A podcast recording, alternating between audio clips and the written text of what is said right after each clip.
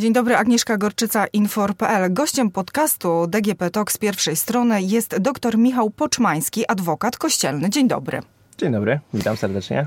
Pomysł na ten odcinek pojawił się w momencie, kiedy zaczęło być głośno o apostazji, czyli o wypisaniu się z Kościoła katolickiego. Właśnie w takim procesie może pomóc adwokat kościelny. Jak ten proces wygląda? Faktycznie o apostazji jest ostatnio głośno, acz nie do końca to jest tak, że to jest główne zadanie adwokatów kościelnych w Polsce. Wydaje mi się, że mimo wszystko ten proces jest dość prosty samej apostazji. Czasami media być może troszeczkę uwypuklają wady tego procesu, czy jakieś niedoskonałości, albo sytuacje, pojedyncze sytuacje, które no, potencjalnie były trudniejsze.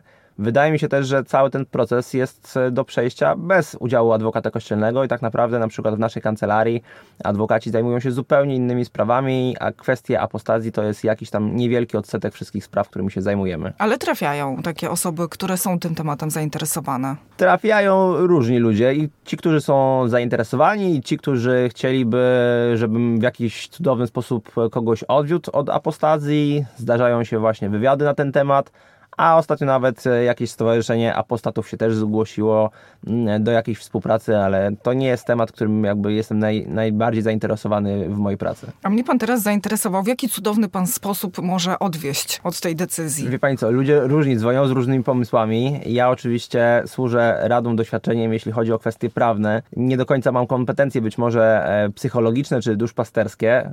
Czasami staram się pomóc w różnych sytuacjach, natomiast no, dzwonią też ta, takie osoby. E, natomiast apostazja to jest tylko jakby część, wycinek tym, czym zajmuje się adwokat kościelny. Państwo teraz dużo macie pracy? W ogóle mamy bardzo dużo pracy. Jesteśmy dość dużą kancelarią, e, zatrudniamy kilku adwokatów. Natomiast najwięcej pracy oczywiście jest w prawie małżeńskim, to jest przede wszystkim stwierdzenie nieważności małżeństwa. I to jest taka główna dziedzina, w której się mm, specjalizujemy, w której działamy. Czy myśli pan, że e, część tej pracy można by było w przyszłości przenieść do internetu? Wrócę jeszcze na chwilę do tej e, apostazji, dlatego że tak sobie wyobrażam, co by się stało, gdybyśmy mogli wypisać się z kościoła na przykład przez internet. Takim jednym kliknięciem, wypełnieniem krótkiego formularza wysyłam i kończę współpracę. Na to przepisy nie pozwalają, no bo jeden e, z, jakby z takich punktów to jest e, rozmowa z proboszczem i faktycznie jakby się tak zastanowić, być może taka procedura mogłaby być kiedyś e, realizowana w jakiś sposób zdalny online, chociaż tutaj przepis mówi, że to ma być osobiste spotkanie, tak, więc troszeczkę trzeba by sam przepis zmienić. Natomiast jeżeli już rozmawiamy o pracy zdalnej, tak ogólnie, no myślę, że w, od roku jesteśmy wszyscy nastawieni na tą pracę zdalną bardzo mocno. Okazuje się, że się da wiele rzeczy zrobić, nie wiem, wizytę u lekarza na przykład e, zdalnie, wcześniej no, nie do pomyślenia, tak? Teraz na przykład w sądach kościelnych coraz częściej gdzieś tam e, myśli się wstępnie powiedzmy o przesłuchaniach e, świadków czy stron zdalnych, nie zawsze jest to możliwe, natomiast no, w Polsce jeszcze jest to w ogóle niemożliwe. Tak? W innych krajach już powoli e, gdzieś tam to wchodzi, więc e, być może za 10 lat inne procedury, w tym być, być może także procedura apostazji będzie możliwa do zrealizowania online. A jak Kościół do tego podchodzi? To zależy od co pani pyta. No właśnie do takich procedur, które mogą być e, realizowane online jeżeli nie musimy wybierać się mhm. na spotkanie z proboszczem i w wielu sprawach, czy dotyczących rozwodu, małżeństwa, czy nawet właśnie apostazji, możemy spotkać się z proboszczem w internecie, mhm. na jakiejś platformie. Generalnie wszystko zależy od sprawy, tak? Jeżeli chodzi na przykład teraz o dostarczanie wszelkiego rodzaju zaświadczeń, metryki chrztu, metryki ślubu, jest to bardzo utrudnione, żeby zdobyć taką metrykę, trzeba przez... No bo jednak ten kontakt fizyczny dalej jest wymagany, że musimy iść, tak, i to załatwić. Tak, znaczy, jeżeli chodzi o pozyskanie na przykład metryk e, ślubu czy chrztu, bardzo często już proboszcz zgadza się, żeby wysłać pocztą takie dokumenty i nie ma potrzeby spotykania się z proboszczem. Wszystko jest załatwiane zdalnie i to jest, to jest plus na pewno. Są w tej chwili takie warunki, a nie inne. Jesteśmy w środku pandemii. No nie wiadomo, czy w środku. No, mam nadzieję, że pod koniec już nawet, ale zobaczymy za jakiś czas. Więc na przykład takie rzeczy są realizowane już zdalnie. Wcześniej e, nie było one zdalnie realizowane. Jeśli chodzi o apostazję, no to przepisy jasno mówią, że jest to niemożliwe. Natomiast Kościół myślę, że też powoli się otwiera na e, realizowanie różnych rzeczy mm, zdalnie, tak jak i cały świat, tak. Rok temu wiele rzeczy, wizyta u lekarza nie była możliwa zdalna. Teraz jest to oczywista oczywistość, tak. Po pandemii pewnie część z tych rzeczy też dalej będzie realizowanych online. Prowadzicie też szkolenia dla adwokatów i radców prawnych. Czy jest sporo osób zainteresowanych tą tematyką, którzy chcą się edukować i uczyć? Tak, oczywiście. W ogóle stwierdzenie nieważności małżeństwa to jest e, ostatnio bardzo głośny temat. No właśnie, a dlaczego? Tak zastanawiam się nad tym, jak w ogóle był pierwszy lockdown, to e, tutaj psychologowie mówili, że najwięcej pracy to właśnie będą mieli adwokaci kościelni i prawnicy. Po pierwszym, tak, mhm. po pierwszym lockdownie i, i podpisuje się pan pod tym? Ciężko mi się odnieść, dlatego że tej pracy mamy cały czas e, bardzo dużo. Natomiast e, dlaczego w ogóle stwierdzenie nieważności małżeństwa jest więcej? No przede wszystkim kwestia współczesnej mentalności ludzi. Sama duża jest liczba rozwodów, więc ich stwierdzenie nieważności małżeństwa też. Te związki e, no, krócej żyją i, i szybciej się rozpadają, myślę. Poza tym dość dużo pomógł tutaj internet, media, które no, informują, nagłaśniają takie możliwości, większy jest dostęp do informacji, ale też pojawili się od wielu lat adwokaci kościelni, komercyjni, którzy też w tych sprawach pomagają, więc to jest jakby odpowiedź na pytanie, dlaczego tych spraw jest dużo. Natomiast jeśli chodzi o adwokatów tych świeckich i radców prawnych, oni zajmują się tematyką rozwodów, alimentów, podziału majątku, i naturalną dla mnie przynajmniej rzeczą jest, że interesują się też tematami pobocznymi, tak? Oni z natury rzeczy chcą się rozwijać, chcą poszerzać swoje horyzonty, Dlatego też mają taką potrzebę, którą nasza kancelaria i ja realizujemy, czyli szkoleń dla adwokatów, e, w których oni uczą się podstaw prawa kanonicznego, tego prawa małżeńskiego, po to, żeby przed własnymi klientami też mieć większą wiedzę, ale też ewentualnie jakieś dodatkowe usługi stosować, tak? W mojej pracy jako adwokata kościelnego często współpracuję z adwokatami cywilnymi. Niestety zawsze muszę ich od początku uczyć, tak? Jakich dokumentów potrzebuje, jak to wygląda, co jest potrzebne, na kiedy. Chociażby proste pytanie, jaka jest kolejność? Czy najpierw stwierdzenie nieważności małżeństwa, czy rozwód cywilny? Być jaka może... jest kolejność? Kolejność jest dowolna, tak na dobrą sprawę, tak? Odpowiedź jest łatwa, ale bardzo mało osób o tym wie, mnóstwo legend miejskich na ten temat krąży i to jest jakiś tam problem. W momencie, kiedy adwokaci próbują gdzieś tam się dowiedzieć podstawowych rzeczy, nie, nie mówię, żeby oni teraz przejęli pałeczkę ode mnie i byli takimi pełnomocnikami w procesie o stwierdzenie nieważności małżeństwa, bo jest to chyba niemożliwe.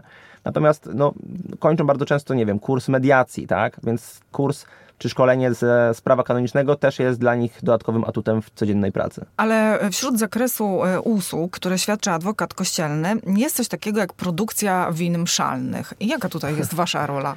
Faktycznie e, jakiś czas temu mieliśmy jednego klienta, który zajmował się, zajmuje się dalej produkcją win mszalnych. Jest to mm, bardzo specyficzna e, branża. Niewiele firm się w Polsce tym zajmuje, natomiast oczywiście takie firmy poruszają się w obrębie i prawa świeckiego państwowego, ale też w obrębie prawa kościelnego. Muszą też spełniać tutaj te uwarunkowania e, więc mają no, trochę trudniejszą e, drogę do, we własnym biznesie. Adwokat kościelny też może tutaj im pomagać swoją radą, gdzieś może reprezentować ich interesy przed podmiotami, instytucjami kościelnymi. Czyli w praktyce co? Nie chciałbym tutaj zbyt dużo mówić o no, tym konkretnym przypadku, no ale to jak w, w, każdej innej branży, tak? Jest, jest produkt, który jest e, sprzedawany, w tym wypadku mhm. na przykład wina mszalne. Tak. Pojawiają się różnego to, to rodzaju znaczy... obostrzenia związane na, na przykład z produkcją tego, tak? Trzeba te obostrzenia znać, spełnić, i udowodnić, że się spełniło, tak? No i plus do tego dochodzi komunikacja z odpowiednimi organami, tak? Jak są, nie wiem, inspekcja handlowa ze strony prawa państwowego, tak? Są też organy ze strony Kościoła katolickiego w Polsce, które sprawdzają, czy normy są realizowane, dają pozwolenia mm, i tak dalej, i tak dalej. Czyli po prostu, żeby móc sprzedawać wino mszalne do kościoła, trzeba spełnić e, wymagane tak, oczekiwania i najlepiej w tym skonsultować się z państwem, bo no nie ma co tak na ślepo drążyć. Dokładnie tak. Mhm. A jeżeli chodzi o y, chrzest, to tutaj też y, Państwo macie sporo do, do roboty i pełne ręce roboty tak naprawdę, dlatego że y, zgoda na chrzest, zgoda na bycie świadkiem, niby rzeczy oczywiste, a niekoniecznie. Tak, jeszcze do tego dodam zgodę na przykład na bycie chrzestnym. Tak? To są takie rzeczy codzienne. Wiele osób przystępuje do ślubu, potrzebuje świadków, prosi o udzielenie chrztu dziecku. Tutaj kwestia właśnie zgody na, takie, na taki chrzest, na zgodę na bycie chrzestnym. Często są problemy z udzieleniem tej zgody, tak? Czasami te e, odmowy są zasadne, bo ktoś na przykład e, jest po rozwodzie i nie może być chrzestnym zgodnie z prawem kanonicznym i nie do końca to rozumie, tak? Natomiast zdarzają się na przykład też odmowy chrztu dla dziecka, no i tutaj w jednym i w drugim przypadku to jest e, tak naprawdę znajomość norm prawa kanonicznego, no i rozmowa, wyjaśnienie danej osobie, czy jego postępowanie jest zgodne z, z tymi normami, czy, czy też nie. Czasami jest to też jakaś rozmowa z księdzem proboszczem, który nie do końca w zasadny sposób, moim zdaniem przynajmniej, czy zdaniem moich klientów, e, odmawia pewnych kwestii niektórym osobom, więc w tym zakresie też pomagamy. Znowu to jest kwestia bardziej doradztwa, tak? Znamy normy prawne, wiemy jak się w nich poruszać, co można, czego nie można i pomagamy w danym przypadku e, rozwiązać konkretny problem. No dobrze, a jeżeli chodzi o tą odmowę chrztu dla dziecka, to czy e, wasze konsultacje, e, wasze mediacje mogą wpłynąć na cofnięcie decyzji? Myślę, że tak i często, często tak jest. No tutaj jakby chrzest jest dla dziecka, tak? Nie, nie do końca jest to związane z rodzicami. Często rodzice są na przykład po rozwodzie Natomiast no, chrzest jest dla dziecka. E, faktycznie są przepisy, które mówią o tym, że ci rodzice powinni zagwarantować możliwość wychowania dziecka w wierze. Natomiast moim zdaniem lepiej jest udzielić tego chrztu, jeżeli mamy minimalne podstawy do tego, że być może to się faktycznie uda. Tu też jest rola chrzestnych, tak?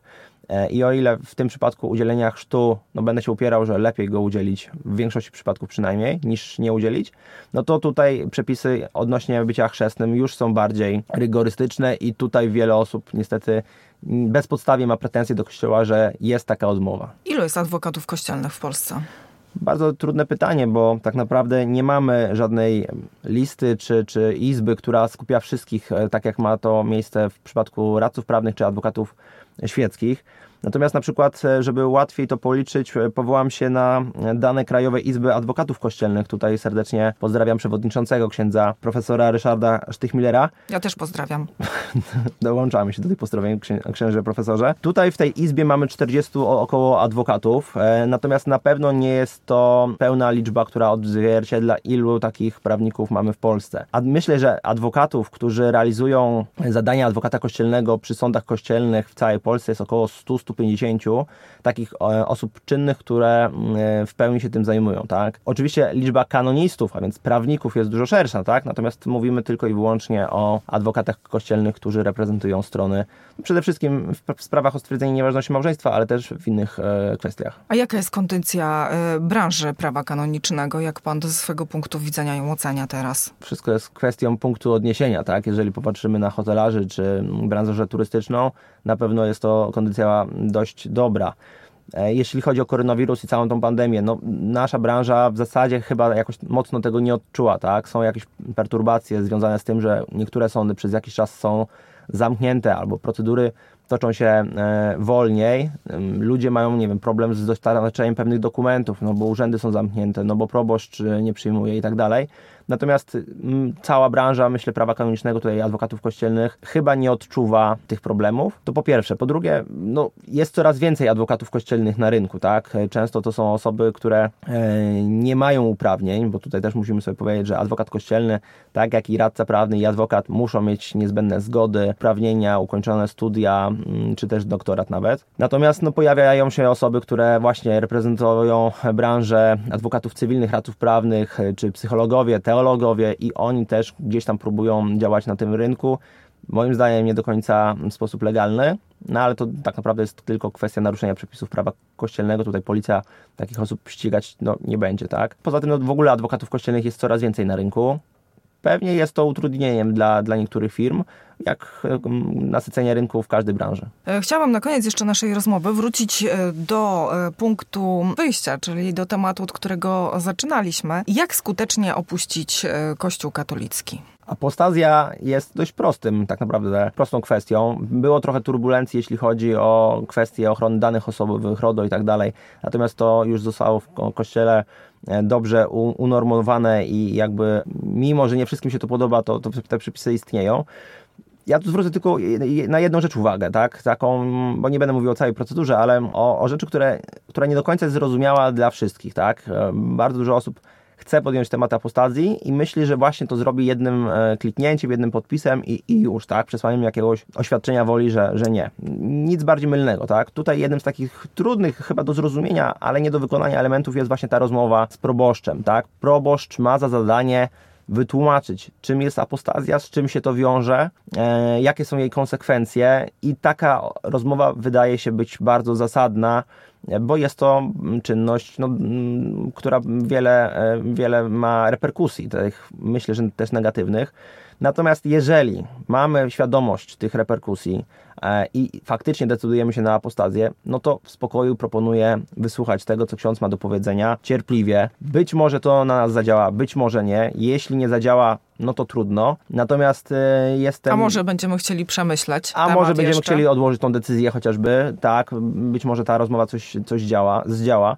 Natomiast no daleki jestem do, no nie wiem, nagrywania tych rozmów, publikowania ich później w internecie. Ostatnio, A zdarza się, tak? Ostatnio właśnie w mediach gdzieś taka rozmowa była, która była dość, dość nerwowa, ale to chyba wynikało, na pewno nie była to cała rozmowa, tak? By, moim zdaniem wynikało to z nastawienia petenta, osoby, która chciała dokonać aktu apostazji, być może z jakiegoś zniecierpliwienia gorszego dnia księdza, nie wiem, tak, jakby po której stronie była wina. Natomiast ta rozmowa wcale nie była spokojna, grzeczna i i miła. Myślę, że to nie jest e, jakby konieczne, żeby doprowadzać do takiej formy tej rozmowy. Zrozummy, że ksiądz też ma swoje obowiązki, ma też swoje prawa, my mamy swoje prawa, obowiązki. W spokoju zrealizujmy to, co mówi prawo kanoniczne na temat apostazji. Czy na takie spotkanie e, można się wybrać z adwokatem kościelnym? Pełnomocnikiem, adwokatem kościelnym? Myślę, że jak najbardziej, chociaż tak jak też już wcześniej mówiłem, akurat jest wiele trudniejszych spraw, które wymagają pracy adwokata kościelnego, a apostazja myślę, że do tego nie należy i damy radę zrobić to samodzielnie, chociaż jeżeli ktoś ma potrzebę, to, to czemu nie. Dziękuję serdecznie za rozmowę. Gościem e, odcinka był dr Michał Poczmański, adwokat e, kościelny. Dziękuję serdecznie. Bardzo dziękuję. I do usłyszenia.